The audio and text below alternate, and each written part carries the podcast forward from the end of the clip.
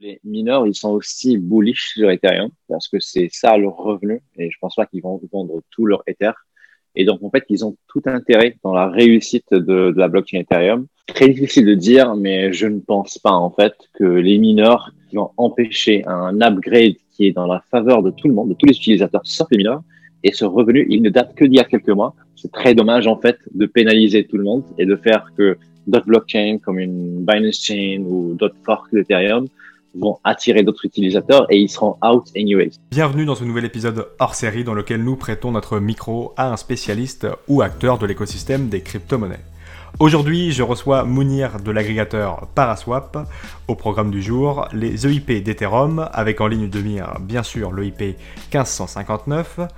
Comment mettons un jour une blockchain comme Ethereum? Qui décide des EIP?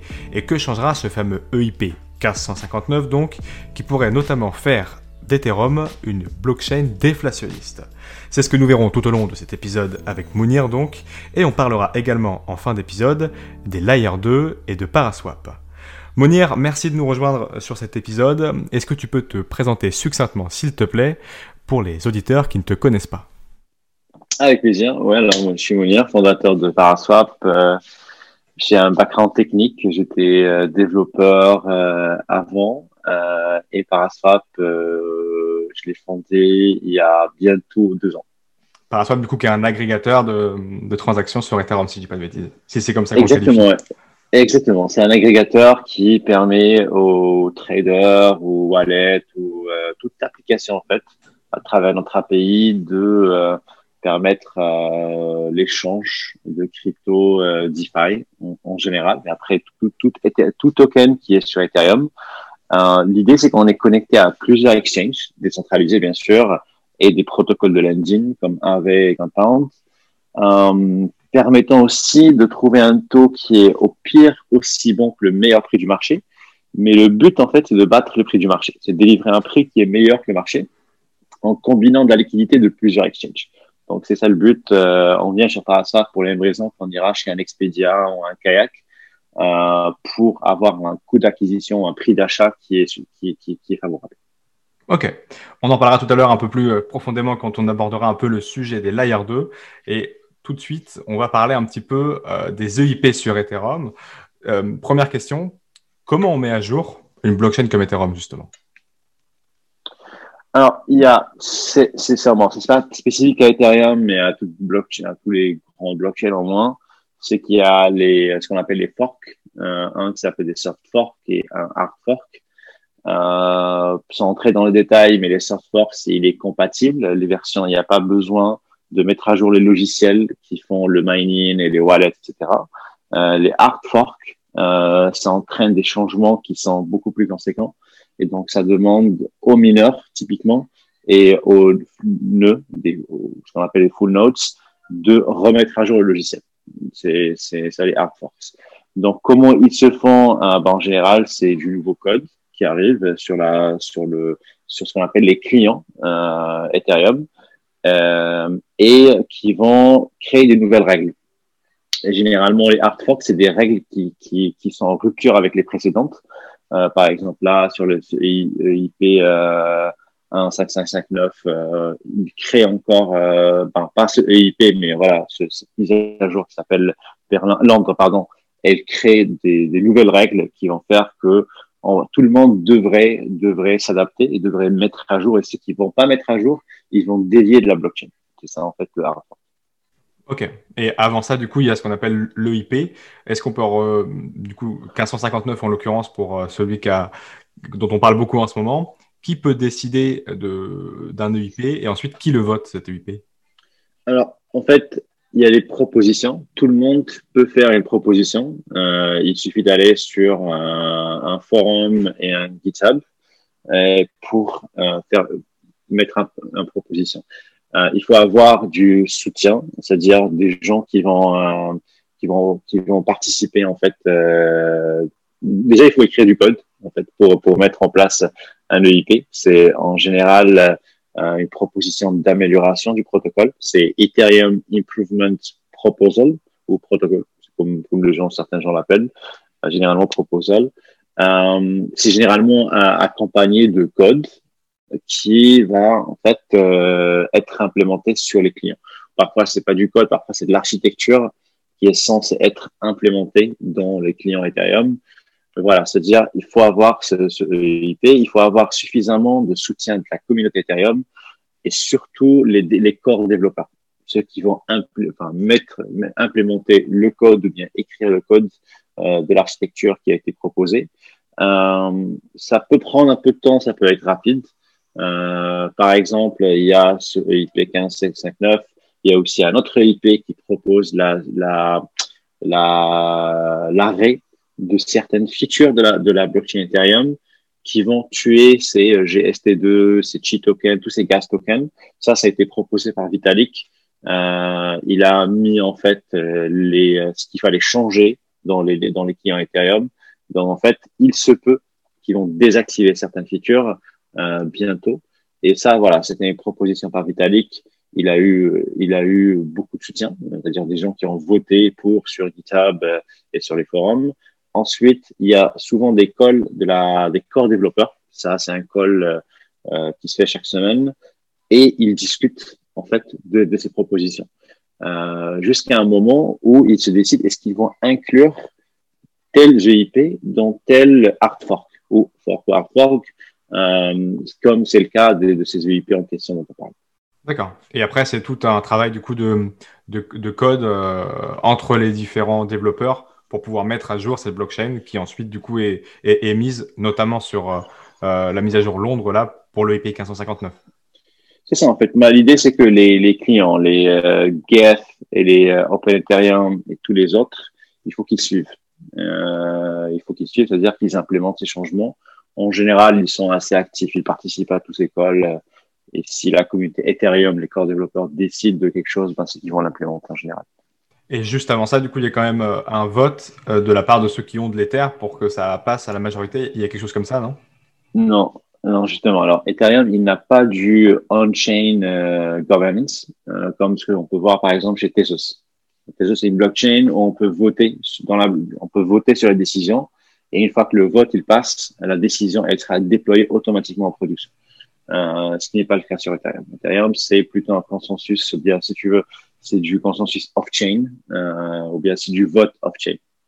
Après, en général, les core devs arrivent à bien s'entendre et s'ils ne s'entendent pas très bien, c'est-à-dire si c'est pas assez clair que tout le monde est d'accord, ça traîne jusqu'au moment donné où tout le monde est assez à l'aise avec la décision et dans ce cas-là, c'est décidé et c'est inclus.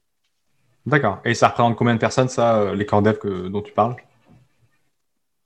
Alors, c'est difficile de dire. Je ne peux pas te dire exactement, mais c'est on a pas mal quand même, quelques centaines. Alors, sur l'école, il n'y en a pas une centaine. On trouve, je ne sais plus, la dernière fois, j'ai vu 20 ou 30.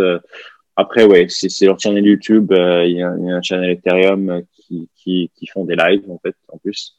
Voilà, en général en fait c'est les core devs, ils représentent des clients Ethereum, c'est-à-dire il y a du Geth, il y a du Open Ethereum qui s'appelait avant Parity, mais les autres, et il faut en fait qu'ils soient d'accord les deux à implémenter ces features, parce qu'en fait si Geth le fait, Open Ethereum le fait pas, ou l'inverse, ça va pas marcher en fait. Donc en fait c'est, même si il y a pas un vrai, comment dire, il y a pas un vrai vote on chain, mais si on réfléchit par game theory, c'est que il y a tous les deux qui ont tout incentif qu'ils soient d'accord, parce que leur outil est utilisé par littéralement tout le monde, ou bien par les 99% des utilisateurs de la blockchain. Donc voilà, c'est que le consensus arrive et sans avoir besoin d'avoir des règles dures. Ok. Qu'est-ce que tu réponds justement à des gens qui pensent et qui disent que la blockchain Ethereum elle est trop centralisée ? Est-ce que tu es d'accord avec ça ? Je suis pas du tout d'accord, parce que comme je l'ai dit, c'est que quoi qu'il arrive, ça c'est le process de prise de décision, mais aussi il y a le process en fait de la blockchain elle-même, comment elle fonctionne. C'est que pour moi, si c'est centralisé, ça veut dire qu'il n'y a pas suffisamment de sécurité pour mettre des fonds sur Ethereum, alors que c'est juste pas vrai. C'est-à-dire pas sécurisé, pas décentralisé. Pour moi, ça veut dire pas sécurisé. Ce qui n'est pas du tout, comparant à d'autres blockchains qui sont beaucoup moins décentralisées, et donc c'est très difficile de mettre des fonds qui sont assez grands. Et là, sur Ethereum, il y a quand même plus de 40 milliards qui est sécurisé par la blockchain. D'accord. Ouais, là, par exemple, sur la BSC, pour le coup, où il y a des nœuds dans le même endroit, c'est plus facile d'attaquer ces nœuds au même endroit que sur Ethereum où ils sont un peu partout, c'est ça? C'est ça, oui. En fait, c'est le process de mining. Et même après, pour le proof of stake, c'est une blockchain qui a déjà une masse critique en termes de participants dans le consensus, qui est assez grand. Et aussi, c'est une blockchain aussi qui a beaucoup de demandes depuis très longtemps. C'est-à-dire que même si ces grands mineurs, certains, ils vont abandonner Ethereum, il faut imaginer que des heures après, il y en aura des dizaines, bien des centaines qui vont apparaître. Enfin, c'est assez similaire que Bitcoin, je dirais. Du coup, cette EIP dont on entend beaucoup parler, qui est le 1559, qu'est-ce qui change dans ce qu'on connaît aujourd'hui d'Ethereum? À qui il sert et qu'est-ce qui change? Alors, 1559, ça permet de réguler ou bien automatiser la façon comment le prix du gaz, évolue. Là, aujourd'hui, le prix, il est soumis à l'offre et de la demande, ce qui est OK, mais le problème, c'est que la façon comment le prix de gaz, il est calculé, c'est très arbitraire. Les mineurs, quand ils reçoivent les transactions, ils vont les classer par ordre de celui qui paye le plus en gaz. Et dans ce qui fait, les wallets, et surtout les wallets, ils vont regarder qu'est-ce qui a été fait là, ou bien qu'est-ce qui se fait maintenant, qu'est-ce qui est payé en fait aux mineurs, et ils vont toujours chercher à payer un petit peu plus. Alors imagine que chaque wallet fait ça dans le monde, et chaque wallet paye un peu plus, l'autre il paye un peu plus, et ainsi de suite. Slash, il y a des whales qui ont des grosses transactions, qui veulent s'assurer qu'ils vont passer très vite. Le prix peut exploser, il peut faire un x10 au bout de quelques secondes, ce qui n'est pas cool pour des utilisateurs. Par un exemple, je vais sur Uniswap, je fais un trade, ça me dit que c'est un $20, par exemple, c'était déjà beaucoup, mais supposons, ça fait $1, mais en fait, je paye le prix de gaz à $20 et quelques secondes après, ça va à 100. Et le problème, c'est que ça descendra pas à $20 immédiatement. Ça peut traîner pendant des heures, ce qui n'est pas une expérience utilisateur idéale. Donc maintenant, en fait, cette EIP, ce qu'il va faire, c'est qu'il va créer un algorithme qui permet de réguler le prix du gaz. Il sera automatique. On peut entrer dans plus de détails si tu veux, mais en gros, ça sera plus l'offre et la demande qui va directement impacter le prix du gaz. Ce sera un algorithme qui en fait prend l'offre et de la demande en considération et qui va ajuster en fait certains paramètres et qu'il n'y aura plus du tout besoin aux wallets eux-mêmes de déterminer combien il faut payer en prix de gaz. Il suffit juste de regarder regarder une formule qui va leur donner quel est le prix de gaz qu'ils sont censés payer. Et il y avait, si j'ai bien compris, 3 cases, effectivement, celle que tu donnes, si on rentre effectivement un peu dans les détails, cet algorithme-là, ce que tu donnes aux mineurs en plus, et puis une troisième case, du coup, si je ne dis pas de bêtises. Ouais, alors en fait, ils ont introduit ce qu'ils appellent une base fee, c'est celle qui est calculée automatiquement. Disons, c'est la base fee, elle est de $5. Je dis n'importe quoi. Ou c'est $50, comme on veut. Mais en dollars, c'est plus simple à visualiser. Donc, disons, c'est $5. Et en fait, comment ça va évoluer? Tout dépend en fait du remplissage des blocs. Si il y a plus de 50% de transactions, la taille du bloc va augmenter pour accueillir plus de transactions encore, pour éviter tout ce qui est congestion. Mais ensuite, il y a aussi ceux qui veulent prioriser leurs transactions pourront payer aussi ce qu'on appelle un tip, c'est-à-dire comme c'est ce qu'on dit en français, mais voilà, comme un pourboire. Comme un pourboire, voilà, merci. Comme un pourboire aux mineurs pour prioriser leurs transactions. Mais la clé, c'est que la base fee, elle est brûlée. Les mineurs ne reçoivent pas la base fee. Elle est brûlée entièrement. Et les mineurs, en fait, ils reçoivent deux choses. Ils reçoivent les block rewards, comme toujours, comme en Bitcoin, et ils reçoivent les pourboires qui sont envoyés par les utilisateurs qui veulent prioriser leurs transactions. En fait, le résultat, c'est que les mineurs ne pourront pas manipuler la blockchain, ne pourront pas manipuler les frais de gaz, parce que tout simplement, le principal, il est toujours brûlé. Et est-ce qu'on sait un peu estimer aujourd'hui de combien ça va baisser justement les revenus de ces mineurs-là? Alors en fait, depuis toujours, les revenus des mineurs, c'était les block rewards.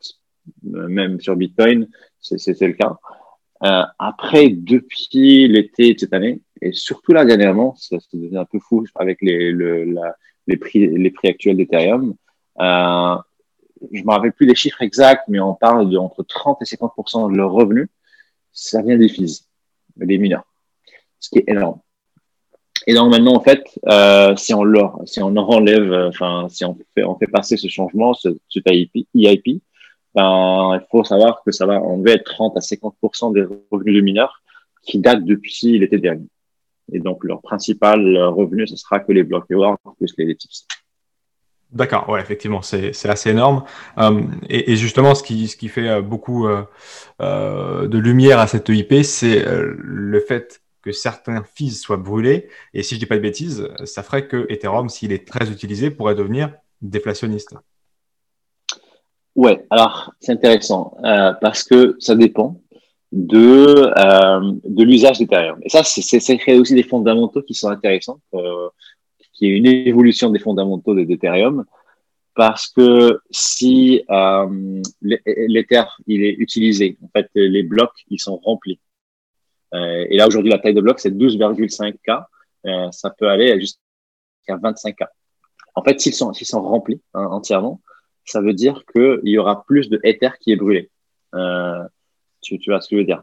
Et si Ethereum il est, l'idée c'est que il faut voir la base fee qui est brûlée, il faut voir les block rewards et il faut voir il faut prendre la base fee qui est brûlée et la comparer avec les block rewards plus les tips qui sont générés en fait, qui sont envoyés.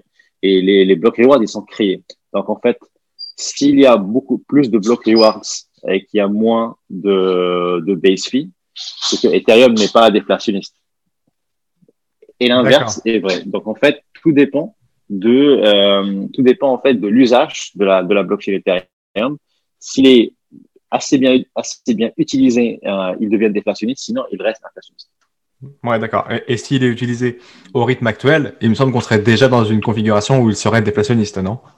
C'est ça, oui. Ok. Et justement sur cet aspect mineur qui gagnerait moins, la colère commence à gronder.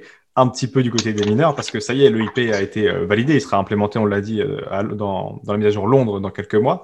Il y a ce risque de fork. Est-ce qu'il est vraiment important ce risque-là, ou est-ce que c'est une menace qui plane aujourd'hui et puis qui ne sera pas réalisée demain? Je ne pense pas, parce qu'en fait, les mineurs, ils n'ont pas trop le choix, je dirais. Après, bon, on va savoir l'été prochain.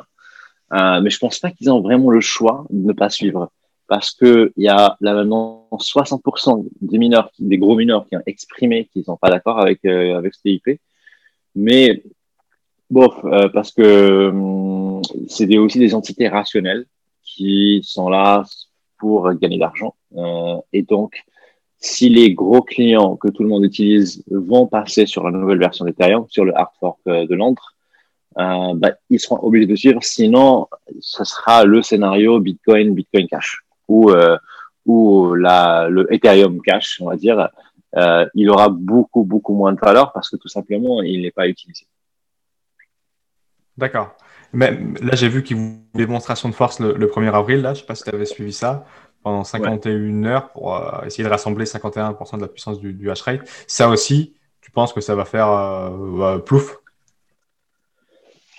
Écoute, on peut voir, mais c'est ça. Ouais, on va voir, on verra ce que ça va donner. Mais ce que je veux dire, c'est que les mineurs, ils sont aussi bullish sur Ethereum parce que c'est ça leur revenu. Et je pense pas qu'ils vont vendre tout leur Ether.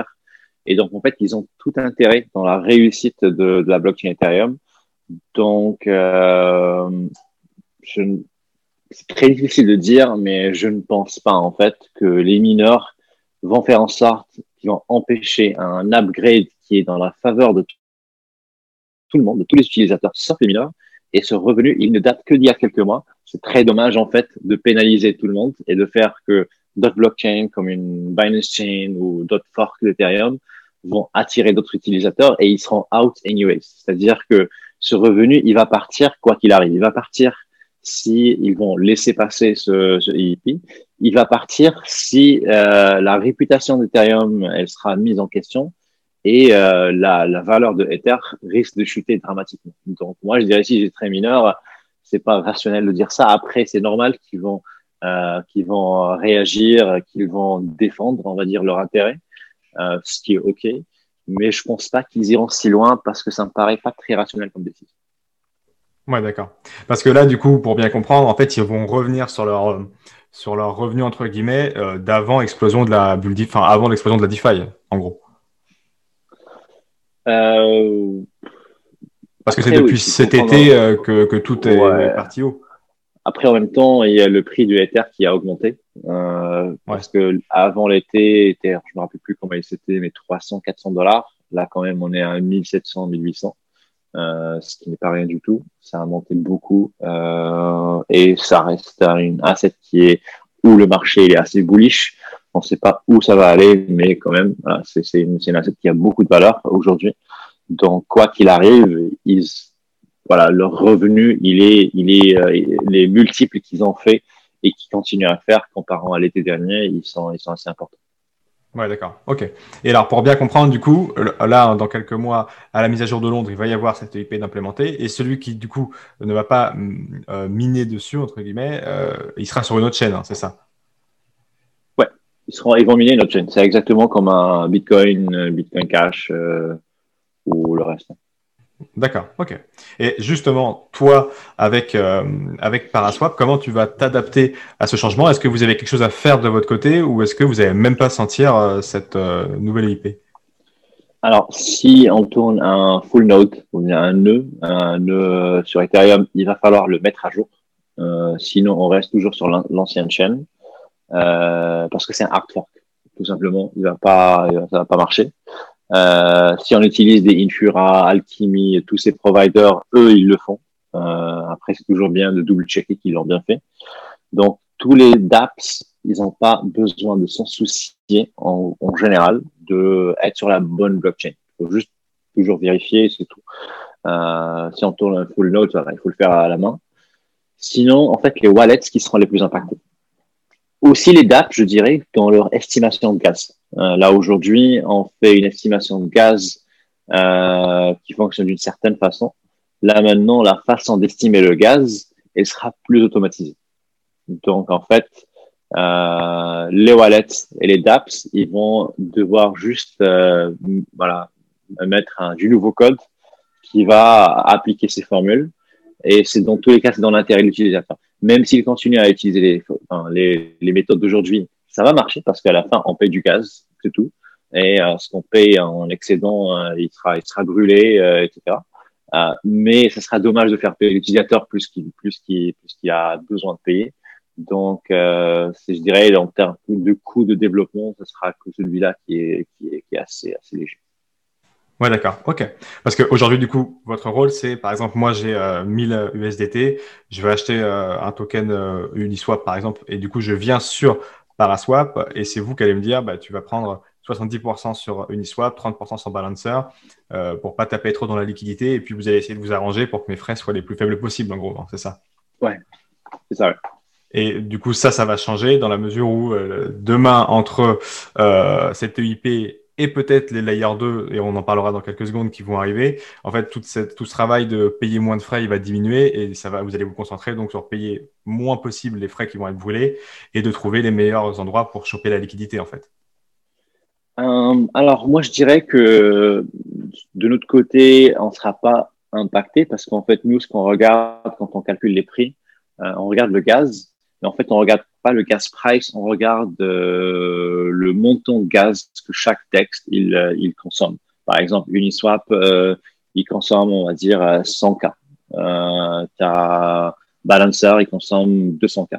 Ensuite, ça dépend de combien de pools ils sont utilisés, donc c'est un multiple, et ainsi de suite. Donc, peu importe la méthode de calcul de prix de gaz, ça impacte pas notre algorithme. C'est seulement, en fait, au moment de l'exécution de la transaction, que on fait une recommandation de prix de gaz, on doit la mettre à jour Et quoi qu'il arrive, l'utilisateur aussi, il peut ignorer notre recommandation et faire celle de sa wallet. Et ces wallets devraient aussi prendre ça en considération. D'accord, ok. Et alors, justement, c'est l'AR2 dont on entend parler beaucoup depuis quelques mois.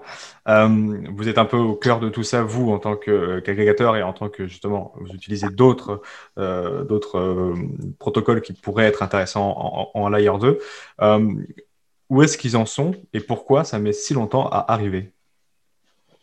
Alors, il y a certaines AR2 qui sont déjà en production, comme Loopring, ça fait un moment. Comme zkSync aussi. Et nous, il y a d'autres qui arrivent très bientôt, comme Optimism, comme Arbitrum, etc., qui sont des optimistic roll-ups. Nous, on construit sur zkSync, sur les zk roll-ups, et ça sera une première version, on aura l'été prochain, juillet, août, on aura une première version qui va tourner en prod. Ouais, certains, oui, ils sont déjà live. zkSync, on peut déjà l'utiliser aujourd'hui. D'ailleurs, sur Gitcoin, c'est zkSync qui est utilisé. On a toujours une option de payer avec du Ethereum mainnet, mais on peut payer les grants avec du zkSync. Et c'est agréable, c'est super rapide. C'est que il y a un coût pour le dépôt qui est assez important. Mais une fois qu'on a déposé sur zkSync, tout le reste, en fait, on parle de 50 centimes à 1 euro la transaction. D'accord, ok. Et justement, dans la pratique, c'est encore un peu flou pour beaucoup. Comment ça fonctionnera le jour où les L2 seront là sur Paraswap, sur Uniswap ou ailleurs? Est-ce qu'il faudra effectivement, comme tu viens de le dire là, et comme c'est le cas aussi sur certains protocoles où il faut déposer en payant une transaction assez importante puisque c'est Ether vers le L2, c'est le cas sur Minter justement. Comment ça fonctionnera? Est-ce qu'on aura une action à faire ou est-ce que ça sera on se lève un jour et ça y est, il n'y a rien à faire, on peut utiliser Uniswap moins cher? Alors ça, c'est L 2.0, ce que tu décris maintenant, mais malheureusement, ça va arriver dans 2-3 ans. On n'a aucune visibilité. Je pense que les corps dev commencent à accélérer, mais il n'y a pas de visibilité quand est-ce que sera vraiment abouti. Donc, ce que tu dis, oui, ce sera littéralement comme ça sera comme un hard fork d'un land. Bon, un peu plus compliqué quand même, mais d'un point de vue utilisateur, ça sera comme ça. On se réveille le lendemain et les prix sont divisés par 100. Aussi bien que ça. Après, ouais, ça prend un petit peu de temps, mais les Layer 2, ils sont là aujourd'hui et ils feront du sens dans tous les cas parce qu'en fait, même si les frais seront divisés par 100, mais si on aura 1000 fois plus d'utilisateurs, ils seront multipliés par 10. On va d'une façon plus d'une approche assez naïve. Mais voilà. Après, dans ce cas-là, les Layer 2 feront toujours du sens. Les Layer 2, malheureusement, oui, il faut une action pour déposer des fonds sur les Layer 2 et ces transactions sur Ethereum. Mais je dirais ce qui est sympa, c'est que aussi cette EIP, vu qu'elle va casser un peu cette évolution du gaz, elle va enlever en fait ces spikes un peu fous du prix de gaz. On pense, on espère en tout cas, que les coûts de dépôt, ils ne seront pas si fous que maintenant. D'accord. Par exemple, hier j'ai déposé $200 sur zkSync. J'ai payé 50 balles quand même, c'est beaucoup. C'est un quart de ce que j'ai mis, c'est énorme. Mais je pense que si j'allais le faire dans un moment où le gaz il est plus calme, ça va peut-être me coûter 10 ou 15. Ça reste beaucoup, mais quand même, c'est pas 50. Ouais, mais c'est vrai que c'est de plus en plus difficile de trouver des moments où le gaz est calme, parce qu'à une époque, c'était le dimanche soir. Même maintenant, le dimanche soir, c'est compliqué. Mais ça veut dire que potentiellement, à l'été, EIP 1559 et les Layer 2 sont là pour calmer le jeu, c'est certain. Ouais, je pense que ça va calmer. Ouais. C'est juillet, j'espère. Et donc, du coup, on pourrait imaginer des transactions à quelques centimes au lieu de quelques dizaines ou centaines d'euros aujourd'hui, quoi. Sur les R2, oui. Après, en fait, ça va pas. Les prix de gaz, ils vont toujours être importants parce que c'est toujours question d'offre et de demande. Donc, quoi qu'il arrive, la seule chose en fait, c'est que la croissance du prix. Et elle sera faite par étapes. J'avais un document ici, je peux le checker. Mais en fait, c'est aujourd'hui un x10 du prix de gaz. Ça peut arriver au bout d'un bloc, c'est-à-dire au bout de 15-20 secondes. le prix peut faire x10 du gaz littéralement. Et beaucoup de gens peuvent rester, en fait, leur transaction pourra traîner pendant des heures, voire des jours. Là maintenant, en fait, avec cette UIP, attends, je peux te trouver ça, mais pour que le prix du gaz il double, ça prend plusieurs blocs. Ou bien pour qu'il fasse un x10, ça prend 20 à 25 blocs. Donc, ce qui est quand même, ça donne beaucoup de marge pour que le prix fait x10. Un bloc, c'est 15 secondes. Donc, disons, ça prend 5-6 minutes pour que le gaz puisse faire x10. C'est quand même court, mais c'est pas comme 20-30 secondes.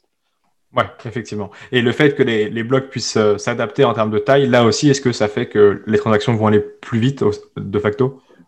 Ouais, je pense que oui. Parce que ouais, si tu le vois aujourd'hui, la taille, c'est 12,5. Demain, on peut même doubler. Et donc, aujourd'hui, la congestion, ça peut arriver à tout moment. Mais demain, en fait, ce sera pas le cas parce que tout simplement, s'il y a beaucoup de demandes, on peut aller faire même x2. Donc, en théorie, et bon, je pense que tu as raison, en théorie, oui, les prix de gaz devraient baisser. Je dis que je suis pas sûr parce qu'en fait, avant, la gaz limite, c'était de 10K. Enfin, pas 10K, pardon, c'est 10 millions de gaz. C'est 10 millions. Maintenant, c'est 12,5 millions. Et ils ont augmenté les mineurs à 12,5 et ça n'a littéralement rien changé. Les prix de gaz, ils avaient resté tel quel, avec les mêmes patterns. Donc, on pense que peut-être le double, c'est quand même beaucoup. Mais voilà, il n'y a pas de certitude. On verra en fait ça dans l'action l'été prochain. D'accord, ok. Et une dernière question avant de conclure notre échange qui articule un petit peu tout ça.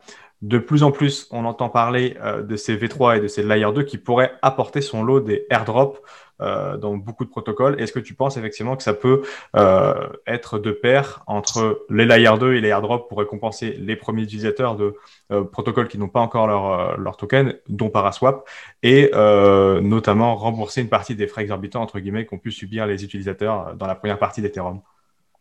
Bah, en fait, c'est principe. Nous, on avait fait un programme avec Melon, justement en fait pour aider un peu les utilisateurs à voilà avec les frais de gaz qu'ils payent avec du Melon. Alors, il faut faire évidemment il y a des conditions, mais je pense que c'est pas déconnant. Et en fait, c'était pas nous qui ont inventé cette idée, c'était Balancer justement qui ont inventé cette idée. Ils ont mis un budget de 200K par mois ou quelque chose comme ça ou 200K par semaine. Et toutes les transactions à partir d'un certain montant, sous certaines conditions, ils auront la moitié du gaz qui sera remboursé en Balancer. Et donc nous, on a fait. Nous, on n'a pas de token, mais on l'a fait avec Melon.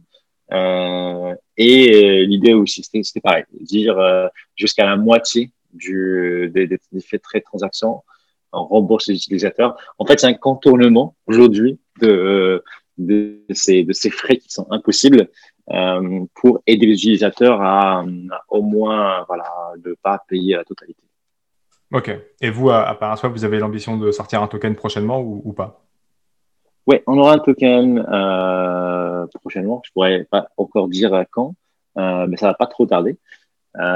Qui aura des utilités un peu dans l'amélioration du protocole. Ok. Merci beaucoup, Mounir, d'avoir répondu à toutes nos questions. Je pense qu'on y voit beaucoup plus clair maintenant dans cette EIP. Et donc aussi sur Paraswap qui peut être utilisé dès aujourd'hui, avant même, parce que vous êtes déjà en V3, vous, de votre côté en plus. C'est ça, en fait. C'est la version des smart contracts et de l'interface qu'on appelle V3, qui, en gros, comme tu peux imaginer, il y a l'interface et des améliorations de l'expérience. Mais les smart contracts, c'était que des améliorations dans le gaz. Ouais, et là, on aura une V4 bientôt. Et le but, c'est ça aussi, c'est de réduire le gaz. On l'a coupé de 20 à 30% dans la V3. On va le couper encore de 20 à 30% encore dans la V4. Et c'est ça, en fait. Avant, on faisait ce qu'on faisait sur la smart contract, c'était de rajouter des features. Maintenant, en fait, on passe 80% de notre temps smart contract à optimiser le gaz. Merci beaucoup, Mounir, d'être venu apporter ton éclairage sur cette EIP 1559 et sur les Layer 2 notamment. Je vais donc peut-être passer quelques transactions supplémentaires sur Paraswap pour, au pire, payer moins de gaz, au mieux, bénéficier d'un airdrop prochainement alors. J'espère que cet épisode vous aura plu, n'hésitez pas à nous faire part de vos retours en commentaire et à nous souffler d'autres thématiques ou personnalités que vous aimeriez entendre sur ce format. D'ici là, restez curieux et connectez au site de cryptoast.fr pour être à l'affût de toutes les dernières news crypto.